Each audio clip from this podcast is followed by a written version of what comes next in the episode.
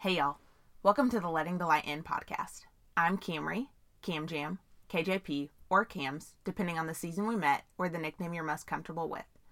Honestly, this podcast is a little selfish because so much light comes into my life talking to others and marveling at all that can occur. It's my earnest prayer that the little light is let into your day through this conversation. Y'all, today we are truly in for a treat. I have my friend Rob Scheer on. Um, y'all know from listening that if you were a male and you made it on this podcast, you were extra special, and he definitely fits that bill. I was introduced to Rob um, not in person, but through his book. It's called A Forever Family, which I cannot wait to pick his brain about later. It is about his experience and journey through the foster care system himself, and then his later decision to adopt through the foster care system. Um, it's a beautifully written book. He has an amazing story that I can't wait for y'all to hear. Um, I just was so moved by his graciousness and enthusiasm about talking about his story and and being honest. I actually sent him some some things that I thought that we might cover, and he said these are great. I'm an open book, and so I have no doubt that today's conversation is really going to bless y'all. Um, y'all know that my husband and I have wanted to foster for a long time, and so I'm just really excited to learn from him and to hear um, his wisdom, having gone through it. And I hope that y'all enjoy. Here's my friend Rob. How are you, Rob? I'm great. I'm great. Thanks good. for asking. Having a good Thursday. What's the weather like where you're at? You know, it's funny. I was just talking to our director of programs and operations about how crazy the weather here is in Maryland. Um, right now, we're about 50 degrees, and oh my gosh, it's been. I mean, we even got to 70 this week. I mean, it's just it's definitely not the weather that we're. But I will tell you that in Maryland, the weather is very um, up and down. So I, okay. the last time I checked, I think we're expecting some snow next week. So. Okay. Well, you you have 50s, and I have negative seven wind chill today in Kansas. It's wow. just crazy. Wow. I know. I so know. what part of what part of Kansas? So we're in Wichita.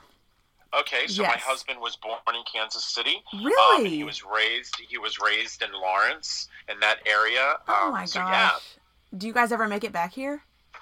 You know, we haven't been back in quite a while. My in-laws actually left um, the area and moved to the East Coast to be closer to their grandkids. Okay. So we actually haven't been back there in quite a while. Okay. But you know, hoping It's- to. We still have some friends in Kansas. We love Kansas. That's awesome. He he's from a beautiful part. Lawrence is amazing. Yes, It's he so is. pretty. Okay, well, let's jump right in. You have a, an amazing story. Um, reading your book, I've, I've told my listeners a little bit about um, just your involvement in foster care and in the foster care system, but I just would love to hear um, just a little bit about your childhood. I, like I told you in the email, I've read your book, but I bet a lot of my listeners haven't, so would just love to hear you talk about um, how you grew up. Well, well, thank you for giving me this platform. You know, when you know when we wrote the book of Forever Family, uh, a lot of it was you know I had had a video that came out a couple of years ago Mhm. um, on Upworthy, and we had over 130 million people view this video. And um, Simon Schuster happened to be one of the people who viewed it and said, "Oh my gosh, you need to write a book Right. about your life." And and I'll tell you, I'm I'm a my by trade I'm a banker and I sit behind a desk pushing numbers and never did I ever think about writing a book. Right. But as I proceeded to tell my story of, of my childhood, I'm the youngest of ten kids. Um, I had a mother who had been married over six times and we lived in and out of every shelter in Maryland, Virginia, and DC. And when I was twelve my parents passed away and I went to live with a neighbor.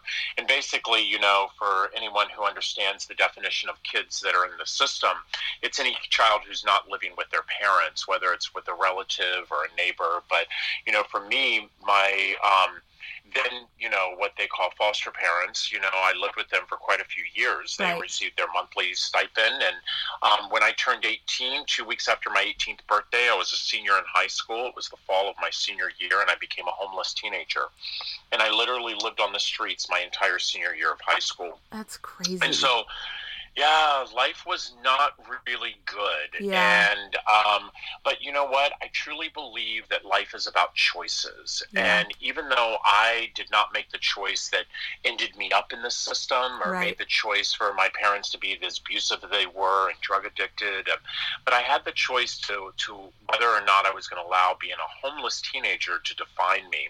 And we have to understand the fact that you know here I am, the youngest of ten kids. My brothers and sisters. Um, at that point, most of them were already in um, either behind bars or homeless or young teen mothers. Yeah. And um, for me, it just was like I deserved more. Yeah. And so I pushed myself, and I pushed myself to a point that I wasn't going to allow anyone to define what my future was going to be. And I actually made something of myself and yeah. became a successful businessman and thought I would never look back. I thought, the last thing I was going to do was tell people that, you know, that trash can that you walk by, um, I actually used to eat out of it. Right. And um, and I was so worried about what people thought about me that that they would you know define me because I wasn't educated Right. and I you know had been homeless Mhm. and um, you know I had drug addiction problems when I was younger and, and Right.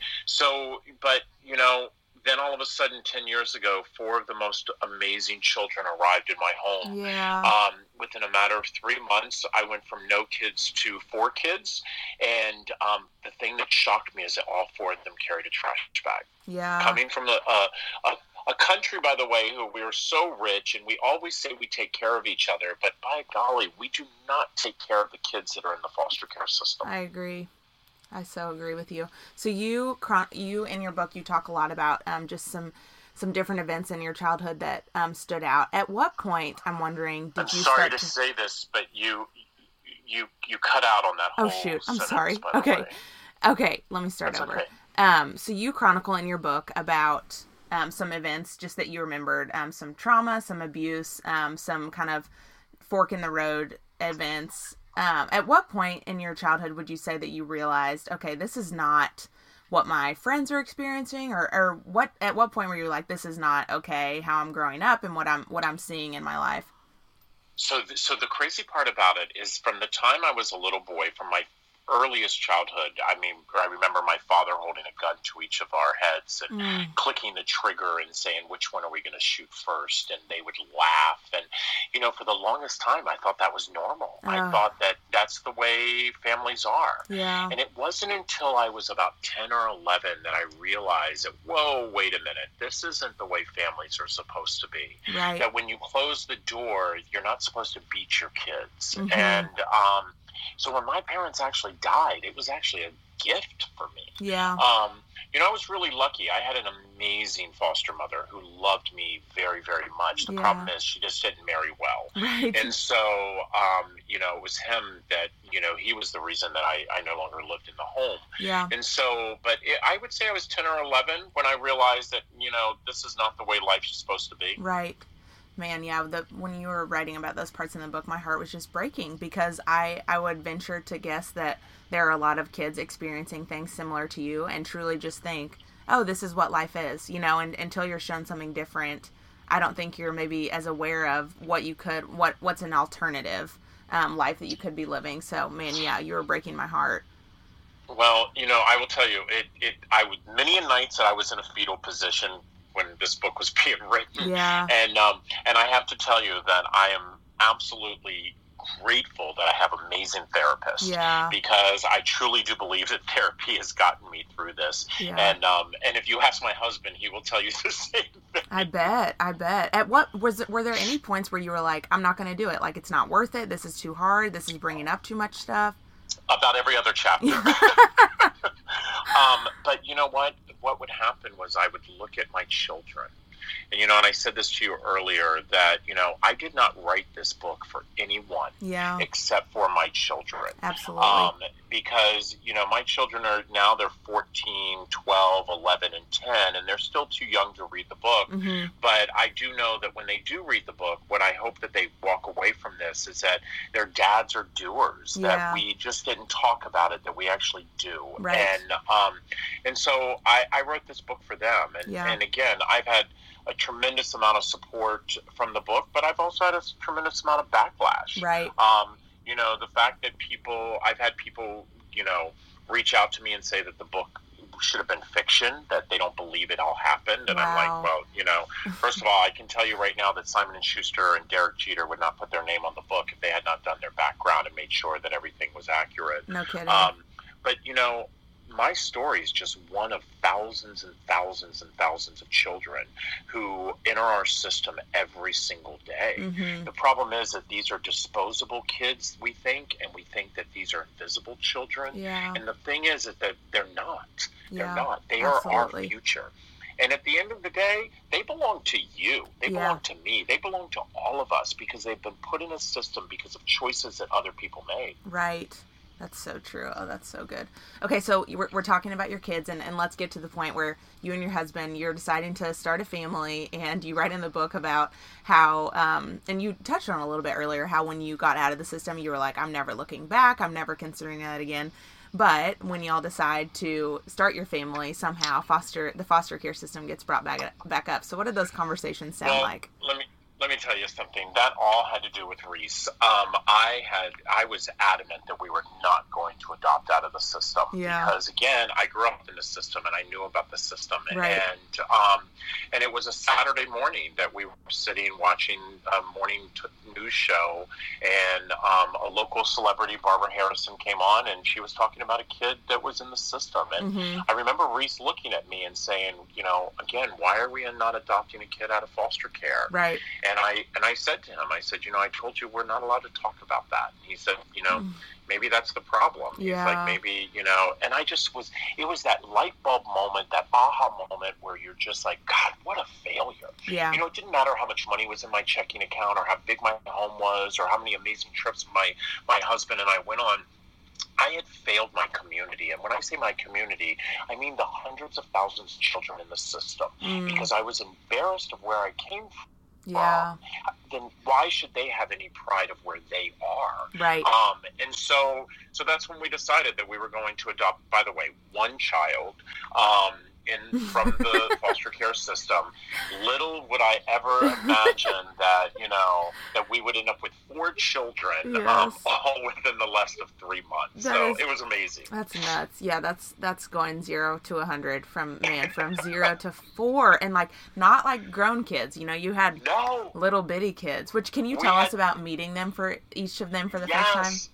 Yeah, so when the, the first night that, and by the way, it's been 10 years um, since the children arrived in our home. And I will never forget the first night that Maya and Makai entered our home. You know, here was this four year old little girl and her two year old little brother. Yeah. Her two year old little brother, which, by the way, looked like he was maybe not even a year old. Wow. He had, uh, um, at the time, they had diagnosed him with everything under the sun, but um, we have found out later that Makai actually has fetal alcohol syndrome. Okay. And so, actually, which is a diagnosis that I think is worse than anything you could actually give a child because there's no pill that we can give Makai to help him. Makai's frontal lobe will never develop. Okay. He will always have short term memory loss. He will always um, be a child who will probably live with us or live with under some type of supervision, but Okay. that's okay Yeah. because he's my son Right. and I love him. You know, he, he he has taught me how to be a better human. Yeah. So, but they arrived all both of them carrying trash bags. You know, Mhm. um, they had didn't even have their own toothbrush. They had been in several other foster homes too, which was shocking to Yeah. me. That they not only had trash bags, but didn't even have toothbrushes. Didn't even have decent pajamas. And Mhm. I'm thinking, you know, what the hell are we doing? Right. And then, you know, but we just started that let's be parents and and we got a call that two more boys were available and and we were so attached to Amaya and Makai that and we really thought that they were going to be reunified with their parents that we were like, okay, let's take Grayson and Tristan. And so we ended up taking a six month old and a two year old. So here all of a sudden we had a six month old, two two year olds, one who's special needs, and a four year old. Yeah. So three in diapers, um, under Just the age crazy. of four. Just And it was nuts. But you know what? We just became a family of six. Yeah. And we just said, we're going to do this. And we've done it. Let me tell you, the road has not been easy. I mean, being two white men adopting four African American children, Right. um, it's been very hard. And the between the racial slurs and the, the, the bigotry and the hate that we have received over the years, Yeah. but that doesn't weigh compared to the love that Mhm. we have received. Mhm. Not only the love from our community, but the love from our four children. Yeah. You know, they don't care that they have two dads. They don't care that we're white. What they care is the fact that we love them unconditionally. Right. Which I was going to ask you. It seems you got those children extremely quickly. And so I'm wondering, as you're talking, were you and Maurice even able to have conversations about, like, okay, what are the consequences of adopting kids that are different race than us? Or was it just so quick that you were like, okay, we'll figure it out, you know, and when we have to cross that bridge?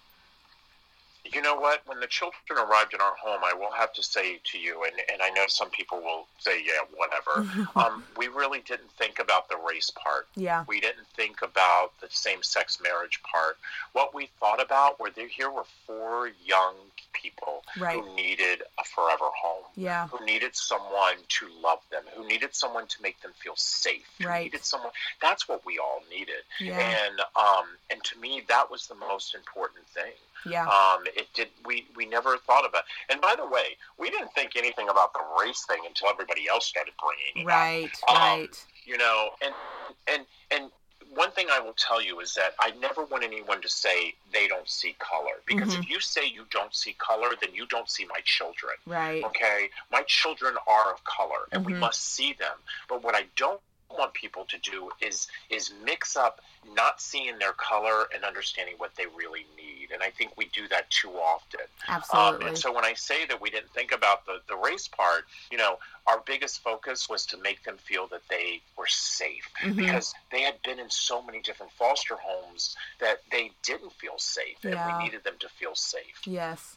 You talk about in the book um, the i think it was amaya Makai the woman that they lived with um, before you guys were able to adopt them. It was like kind of like a oh, grandmother. Grandma, yes. Yeah, Grandma Calfee. Yes. Yep. Can you tell us about her, please? Yep. yep. Grandma Calfee. Um, you know, we we truly do believe that. You know, can you hear me? Yes. Did that cut off? No, you're good. Hello. Can you? I can hear you. I think we lost you again. Yep, I can hear you now. So, um, so we truly. Yep, I'm here. I'm here. Okay, so I tr- we truly believe that you know children for children to to really thrive in in a setting which our children, you know, came from is it's very important that they have a very strong foundation. And it's one of the things I talk about in the book is that we have done such a disservice to kids who are in the system mm-hmm. by ripping them away from families that they've been with, whether that's birth families or whether that's families that are considered foster parents. It is very important that we become healthier when it comes to relationships. And that's something that Reece and I always wanted to make sure that we did, which by the way, it, it was very uncommon, you know, when, when we were doing this, where, you know, I remember social workers saying to us, why are you talking to the former foster parents? Or why are you petitioning the courts to for you to be an advocate for the birth parents? Right. And it was like, but that's what you're supposed to do. Yeah. See, the thing is, is that when my children get older, I hope that they turn around and they look at us and they say, you know what? You never kept us from our birth parents. Right. Our birth parents kept themselves from us because of choices they made. Absolutely. You know, it's it's so we live in an area where we have what they call closed adoptions. Okay. So legally we never would have to to talk about the birth parents at all. Okay. We, um, if you pull up my children's birth certificates, it doesn't list that they are adopted or list their birth parents. It only lists Reece and I. Wow. But the thing that we said to each one of the parents is that we want you to be a part of your children's lives. Mm-hmm. We want you to come and break bread at our table, enjoy birthday parties, enjoy milestone celebrations. Mm-hmm. But to do that, you must first get yourself in check. Yeah. I need you to go to anger management courses. I need you to go to drug rehab if you had drug issues. I need you to make sure that you become better humans. Yeah. So you can be better humans for your children. Mm-hmm. For sure. The sad part is it's been 10 years, and in 10 years, we have a great grandmother and a great aunt that we have amazing relationships with Mm, that we that's talk to sweet. great grandma we talk to almost on a weekly basis um, and we see them quite often but not one birth parent has ever taken us up on this Wow. um, they are so you know worried about themselves that they haven't really grown up enough to say wow this isn't about us anymore Yeah. this is about our children Right. um, and hopefully that day will come. But if it doesn't, my children will never say that their dads kept them from Right, their birth right. parents. Their birth parents kept them away because of choices they made. Yeah, which you you chronicle um, very in depth too in the book the process of adopting and just how um, tedious that was and going to court date after court date and, and honestly having the fear at, at some point that you wouldn't be able to adopt them. Um, would you say that that was a fear that you had going in, or was it something that quickly happened after you realized you were attached to these kids? Or can you tell us a little I, bit about that process?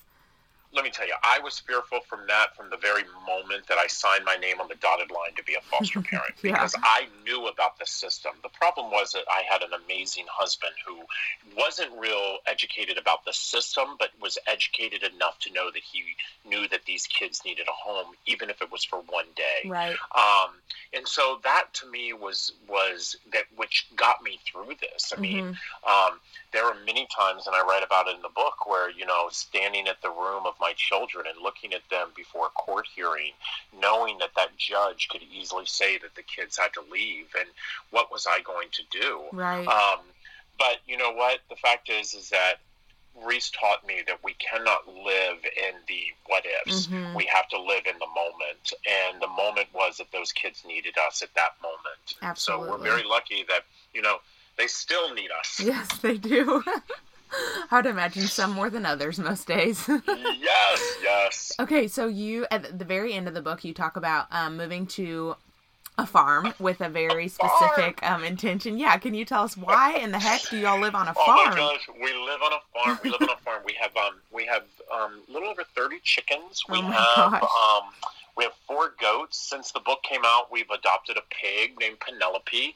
Um, but what happened was our son Makai, who again, you know, as I talk about in the book, Right. you know, having having fetal alcohol and and you know what that entails, and Makai, and this was a little over five years ago, Makai was barely getting by. He was barely able to say complete sentences.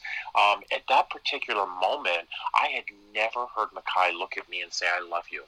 He had Mm. never given my husband or I what we consider a front hug. Right. He only hugged with his back. Mm, And um, so every single day, Reece, who had given up his career to be a stay at home dad, yeah. was trying to find ways that we could get through to Makai. And one day, Reece had read an article about a little girl who was being raised on a farm who had fetal alcohol syndrome and how it helped her frontal lobe. Mm, And um, so I came home from work and and um, I came home from work, and lo and behold, um, Reece hand- handed me an article and said, "Read this." And I read it, and I said, "Oh my gosh!" I said, "What do you think we should do?" And he said, "Here's five farms for sale." oh my gosh. and literally we sold our home bought a farm had no idea about farming we had never both of us are city boys basically Right. and so um, but you know what i have a son who will now look at you and talk in a complete sentence That's i have amazing. a son for the first time a couple of years ago ran across the field with a chicken under his arms and said daddy i love you Oh wow. and I have a son who, on a on a daily basis, gives his dad and I hugs, Mm. and it has changed his life. And as hard as it is to live on a farm, because I will tell you, Yes. it's not easy. yes. We we can our own vegetables. Reece has a huge garden, and we now can our own vegetables. Our goats have given birth, and so we've we we've raised these two twin goats, and you know our chicken just hatched ten eggs the other day. Wow. It's constantly something happening on the farm. Um, but what we have is we have a son who, as we call him, our chicken whisperer. he knows every chicken's name. Yes. Um, he has a sense of belonging, and that to us is worth everything. That's amazing. So you've touched a little bit earlier about um, the, just the book writing process and how your therapist was huge and your husband's support. Um, what overall was that process like for you? Was it hard to remember some of the things that they were asking you to write about? I, I have dreams of writing a book one day, and I just love to hear people talk about what it's actually um, you like. know what? I, I was very, very lucky that I have a biological sister that is my an older sister that her and I are very close. Um, she um, really helped me a lot. Um, you know, a lot of it I remembered, but you know, I always would run stuff by her Right. just to make sure because there were sometimes I would say, "Oh my gosh, how could this actually have happened?" And my sister would say, "It did, though. It did." Yeah. Um, and so, you know, yeah, it, it was, you know, I, I will tell you, when you, when you've lived such a traumatic ex- upbringing as I did as a child, it's very hard not to forget. Yes, absolutely. Well, I, I like I told you at the very beginning, I just appreciate your honesty and your openness to share all that because I know that it wasn't easy and and like you said, you've you've gotten some flack for telling your story, so I'm thankful that you did. um, my husband and I actually want to foster, and so now I just kind of want to pick your brain about misconceptions that people have about the system, um, maybe some fears that you had going in, or some things maybe that you wish you would have known just before entering this process. Because we're very, very early on. Our house is um, going to get certified in the next month, and so I just would Yay. love to hear, um, yes, just that advice so that hard, you by have. the way. That was so hard. So we lived in the inner city of DC Okay. when we started this process, and I will tell you that I find it absolutely horrific that what people have to go through to become foster parents. Yeah, I agree. Um, we should allow birth parents to go through the same exact thing, by the way. right. Um, but at the end of the day, I completely understand. It was not an easy process. Mhm. And I hope that between my book and the advocacy work that I'm trying to do in reference to our, our system, that we try to streamline this process Mhm. more. Um, I do believe that we always should have the well being of the children in mind. But the one thing that I always fear, and I see this quite often, is um, so many times I've seen foster homes that I say to myself, I wouldn't even allow my dog to stay there yeah. but I see social workers have to look that over because they need a home so bad. Right. But I will tell you, some of the things that I think people need to understand is that number one, these are not bad kids. Right. There's no such thing as a bad kid. It's only a kid that needs to be redirected. Yeah. Number two, you know what? We have to realize that the, the, the current situation of our children in the system could not be any worse. Mhm. So we need loving homes. The fact that people think that, oh my gosh, I'm going to have a child come into my home and then all of a sudden the parents' rights are going to be terminated and I'm going to be able to adopt them, but then the parents are going to be able to yank them back and take them. No, that's not true. That's Right. not the way the system works. You know, I'm a true believer in reunification, but we have to realize that reunification doesn't always happen. Right. And so, you know, and what I tell every single foster parent that I speak to is that if you can change a child's life for just one day, just Yeah. one day, what a difference you've made for that child. Right. What a difference, you know? Right. So when they push, the child pushes you away, pull them closer. Mhm. When the, you know, because you have to realize that these kids are used to heartache. Right. They're used to people letting them down Yeah. you have to, you know, be there for them and let them know that you're going to be there for Right.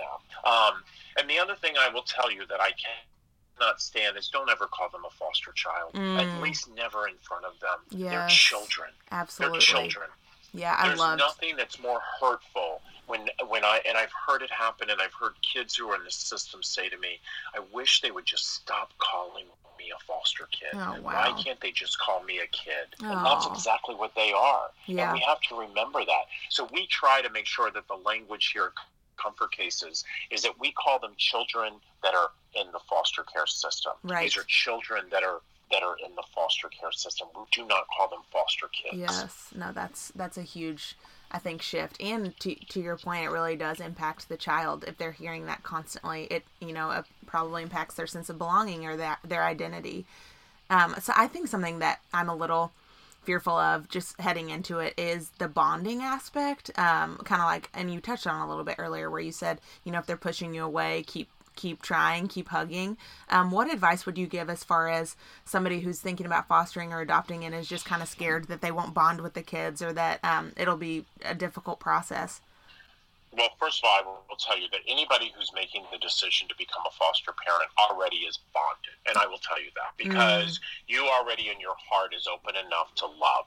And that's the most important thing.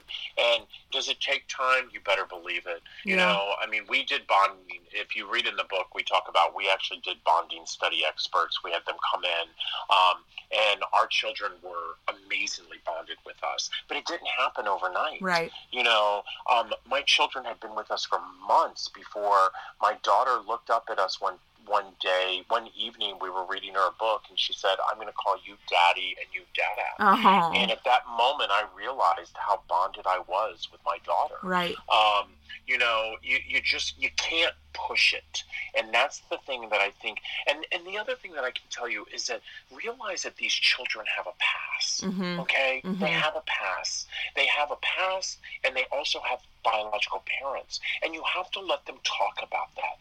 I have some kids who are in foster homes where the foster parents don't want them to talk about their past, don't want them to talk about their biological parents, and I'm Mm. like, but that's part of them. Yeah. They have to feel that that's healthy to talk about that. Yeah, that's and they're good. allowed to be angry. They're allowed to be upset. Yeah. No matter what you give them, they're allowed to have emotions. Right. That's good. That's really good advice, especially about talking about the past. Because I think, as you know, your fear would be, oh, well, if they're talking about their other life, then they don't love me as much, or they don't want to be in this family. And I'm I'm thankful that you said that because I think that's very important. Let me tell you, my youngest son, Tristan, he is 10 years old. Yeah. And just the other day, he was sitting talking with my husband and I, and he, he said, Daddy, why haven't why hasn't my mommy ever contacted me? Mm, Now, mind you, he's been with me since he's been six months old. But Right. you know what? He realizes that he has a mom. yeah. He realizes that, you know, and so I had to talk to him about choices. But what I allowed him to do was I allowed him to express his anger, his Mhm. disappointment, his hurt. Mm-hmm. And then he was okay. Yeah. But the thing is, is I didn't say to him, we're not going to talk about that. Or she's a bad woman. No, she's not a bad woman. Right. She just made some bad choices. Right, And She's not a bad person. You Yes. know? yeah to your comment earlier about life is you know our choices and no that's that's good sweet tristan okay you are the founder and ceo of comfort cases which you touched on a little bit earlier but would just love to hear um, your heart behind that work and and what does a day in your life of working there look like now Wow. So, so I, I am the founder of a charity my husband and I started five years ago called Comfort Cases. We're actually a national charity. Um, and what we do is we provide hope and dignity to our foster youth. And how we do that is by giving them a comfort case. And the comfort case consists of a brand new pair of pajamas, a toothbrush, a bar of soap, shampoo, lotion, conditioner, a book of their own, yeah a blanket, an activity. And we also give them what we call a Comfort XL, which is a 32 inch duffel bag. And the reason we give them all of that is because no child should ever carry a trash bag. And that's what we allow kids to carry in the system. And we started the charity five years ago just because we wanted to teach our kids that as leaders, and I believe that each and every one of us are leaders, Right. do not have the right to sit on the sidelines and watch a game being played. right We have to get in and play. We have to get in and shake it up. And so the, the trash bag has weighed heavy on me. I carried a trash bag as a young boy. My four children arrived carrying a trash bag. hmm And as I did more and more research, I was realizing that thousands and thousands and thousands of kids were carrying trash bags. yeah So we decided at first we were going to help some local kids in the system. Little did I know that five years later, we are a 95% volunteer ran charity. We have delivered over 44,000 cases in 43 states, DC and Puerto Rico. And we've done all of this with no corporate sponsors. We've done all of this because of the love of our community. And by the way, your community is not your zip code, it's your human race. So Mm. we have received donations from every state and every continent, and um, it's just been amazing. You know, we have four and a half employees, and I'm not one of them. um, I actually, I actually took a leave of absence from my job as a banker for 25 years to to um, be on a book tour and to really focus on changing the foster care system. oh that's amazing Um, rob So yeah, so I, I took the leap of faith, and it's it's paid off. Yeah. And so right now, I'm I'm so so humbled to watch our charity grow, but I'm also excited to be able to have people like you who want to talk about you know the wrong that we've done for so many years and how we can make it right. Yes. No, I I 100% agree with you. Okay, last thing before we get to the questions at the end. So I actually put on my Instagram story that I was going to have you on and one of my friends responded and Oh. said she said, "I saw him on the Ellen show." She was like, "They have such an amazing story." So you guys were on the Ellen show. We were, we were, we were on Ellen. I mean, we've been very lucky. We've been, you know, everything from People Magazine, the Today Show, and then the the, the cream of the crop. We were on Ellen. Um, Yes. And it was absolutely amazing. She is as nice as what everybody thinks she Oh, is. I love she was very that. generous to our charity. She was very kind to our children. Oh, Um, but the fact is, is that it actually also got people to continue to talk about what we all should be talking about, which are our children. Yeah. You know, you have to look at the number where we're talking 438,000 kids are in the system. Mm, That only 54% of them will graduate from high school. yeah. Only 11% of them apply to college, and only 2% get a four year degree. This is Gosh. unacceptable. And at the end of the day, two out of three kids in the system will be dead or in jail. Mm, So we have to decide what we're going to do. And, and platforms like this, like Ellen, like People, the Yeah. Today Show, is giving me the platform to say to people, you know what? I'm a kid from the system, right. you know, and I made it. Let's help everyone else make it. Absolutely. And that's why, you know, I tell people go to comfortcases.org, see how they can impact their community, and really demand change because we owe it to those kids. They're our children. Yeah. No, that's those. Man, those statistics are devastating. I think I read a few of them in your book, but and and I just appreciate that you are, you know, you have come from the system, and so you have a certain credibility that you know me talking about it doesn't have because you are somebody that's you know gone through the things that those kids um, are experiencing every single day. So I'm thankful for the work that you're doing. You know, and the and people talk about, you know, I look at the kids who are going to age out of the system. This year alone, we are estimated to have about thirty thousand children who will age out of the system. And the Wow. sad part is, is those kids will age out of the system with no support whatsoever, no adult help guiding them, and seventy percent, seventy percent of the thirty thousand will be homeless within two years. Homeless. Oh my goodness. Yeah. We've got to do something. We have got to do something better than we've been doing for all of these years. Yeah. And I know we can do it. I Yeah. know we can do it. Yeah. The fact is is that this is what it takes. People like you and I talking about it to Mhm. get other people to hear, to say, wait a minute, we've got to do something about these statistics are horrific. Yeah. Um, and by the way, if you don't do something today, you're going to do something in the future because it's already been proven that over 80% of the prison population are people that were touched by the foster care system. Wow. Over 80%. And the thing is, is that the only thing that we are doing is we are graduating these kids from a foster care system that is shattered to a prison system that is absolutely horrific. Oh yeah, it is. It's, We've got to give it it's better. so We've got to bad. give it better. I agree. And I mean, talk about horrifying statistics. The prison ones are terrible too. I mean, worse in the Oh. world, I think. Ooh. Yeah. Yeah, awful. not good. Okay, let's get to the fun stuff. We'll get to the questions Yeah, at the end. Okay, if you were taking yourself out on a date, what would you do? Get some sleep. Yeah, Anyone who follows me on social media will know that I'm a non-stop Energizer bunny. Um, I, I actually just got back from filming a show called Vacations of the Brave for Amazon. And Wow. someone said to me, when do you ever sleep? And I'm like, I haven't figured that out yet. so if I was taking myself out on a date, I would go eat some sushi and then get some sleep. so good. I love that answer. Someone or something you don't get tired of. My children. Mm, that's so sweet. Are they? Are each their? talking about foster care. Yeah, I love that. Are each of their personalities very different? Oh my gosh, they're all four as different as night and day. Mm. So understanding, I have a 14 year old, a 12 year old, 11 year old, and a 10 year old, and they are all, each and every one of them are as different as night and day. Yeah. And I love that. I love that. I That love the cool. fact that they're each individuals. Yes, for sure. And y'all have cultivated those identities. That's really cool. What's something? It can be a book, a podcast, TV show, anything that you have found yourself recommending to people lately. Wow. I will have to say this, and I hate to say it, but recommending my book, A Yeah. Forever Family, you know, fostering change one child at a time. Yeah. I, I say that because the book has so much it can give an individual, whether it's understanding the foster care system, whether it's talking about, you know, how do we find love diversity. Mhm. Um, you know, I've had people who've reached out to me and said, "Hey, I've always thought that same-sex marriages was so wrong," and then they read my book and they were like, "Wow, you two are just like my husband and I." hmm You know, and and it is right. We are just like that. So I will have to say, I got to recommend a Forever Family, available at Amazon, all your local bookstores. I would recommend it too. I can get behind that. would your high school self have believed you are where you are now? Yes, yes, because I remember when I was homeless and I would I would sleep in this abandoned bathroom behind the mm. the El Taco, and I remember looking in the mirror almost on a daily basis, and I would say to myself, You deserve better. Yeah. You deserve better.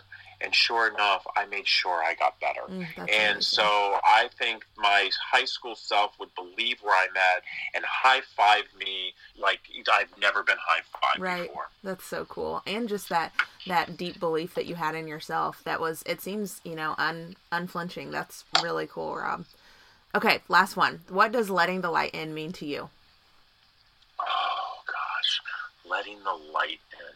You know, I think the fact that I think for so many years, for me, myself, and I think for so many other people, is that we walk around with this wall up. Mm-hmm. And we walk around with this wall up, trying to make sure that we're something to make someone else happy. And I think that if you just make yourself happy, you let that light in. Mm. That wall comes down, and people can see that. They can see how genuine you are. They can see the fact that you know you're vulnerable, um, and that's good for people to see that. Yeah. Um, it's something that I I try to live by, and I try to raise my children the same exact way. Mm, that's so sweet. Rob, I cannot say thank you enough. Thank you for taking the time to do this in your busy schedule. Thank you for writing the book. Thank you for fostering and kind of paving the way for all of us that um, are wanting to do that. I just am so thankful for this time and, and your words. And I'll be coming back to this episode for all of its wisdom um, time and time again. So thank you so very much.